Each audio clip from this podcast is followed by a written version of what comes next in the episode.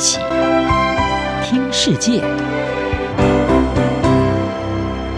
欢迎来到一起听世界，请听一下中央广播电台的国际专题报道。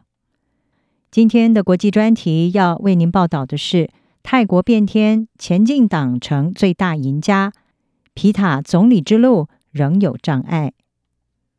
泰国大选在五月十四日落幕，反对军方势力的政党大胜，目前正在商讨组阁。大选结果凸显，绝大多数的泰国选民要把在二零一四年借由政变夺权的军方统治势力下架。最大的惊奇是，深受年轻世代青睐的新兴政党前进党跃居第一大党，让过去二十年赢得每一场大选的老牌民粹政党为泰党屈居第二。这项结果被认为开创了泰国政治的新局面。不过，前进党推派的总理人选皮塔是否能够成为总理，最后一里路上恐怕还有变数。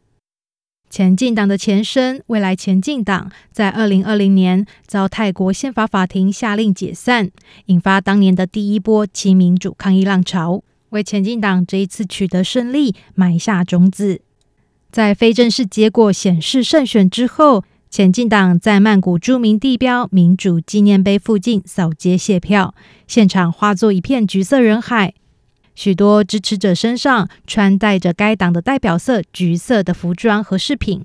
一名三十三岁的前进党支持者表示，未来在前进党成功阻隔执政之下，泰国将重新走上民主之路。首先，我认为泰国人民和年轻人。将有更多的空间去行使他们的权利和自由，因为政府将会真正的站在民主这一边。世代交替和选民受够了旧政治是前进党胜选的关键。前进党抓准了期待改变的民心，在选战一开始就清楚表态，胜选之后不会和军方相关的政党阻隔，喊出的政见都主打改革，包括取消征兵制。提高最低薪资，以及修改最高可被处十五年刑期的冒犯君主罪。这一次大选中，前进党在众议院五百席中拿下了一百五十二个席次，前总理戴克欣幼女被东丹所属的为泰党获得一百四十一个席次，紧追在后。分析指出，在选战一开始，为泰党没有清楚表态，如果胜选，不会和军方相关的政党阻隔。被认为是他的支持者转向支持前进党的最大原因，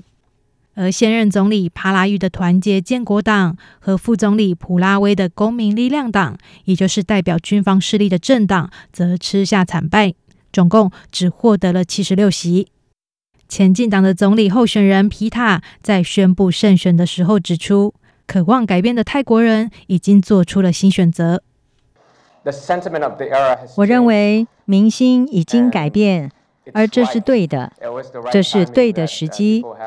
在过去的十年里，人们已经经历的够多了。今天是新的一天，期盼往前充满了代表希望的灿烂阳光。接下来，皮塔将面临阻隔考验，最大的障碍还是来自军方势力。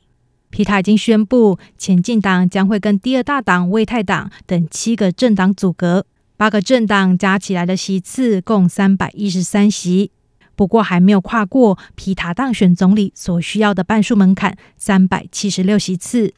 关键就在于，根据现行在军政府时期制定的宪法，总理是由国会参众两院共同投票选出，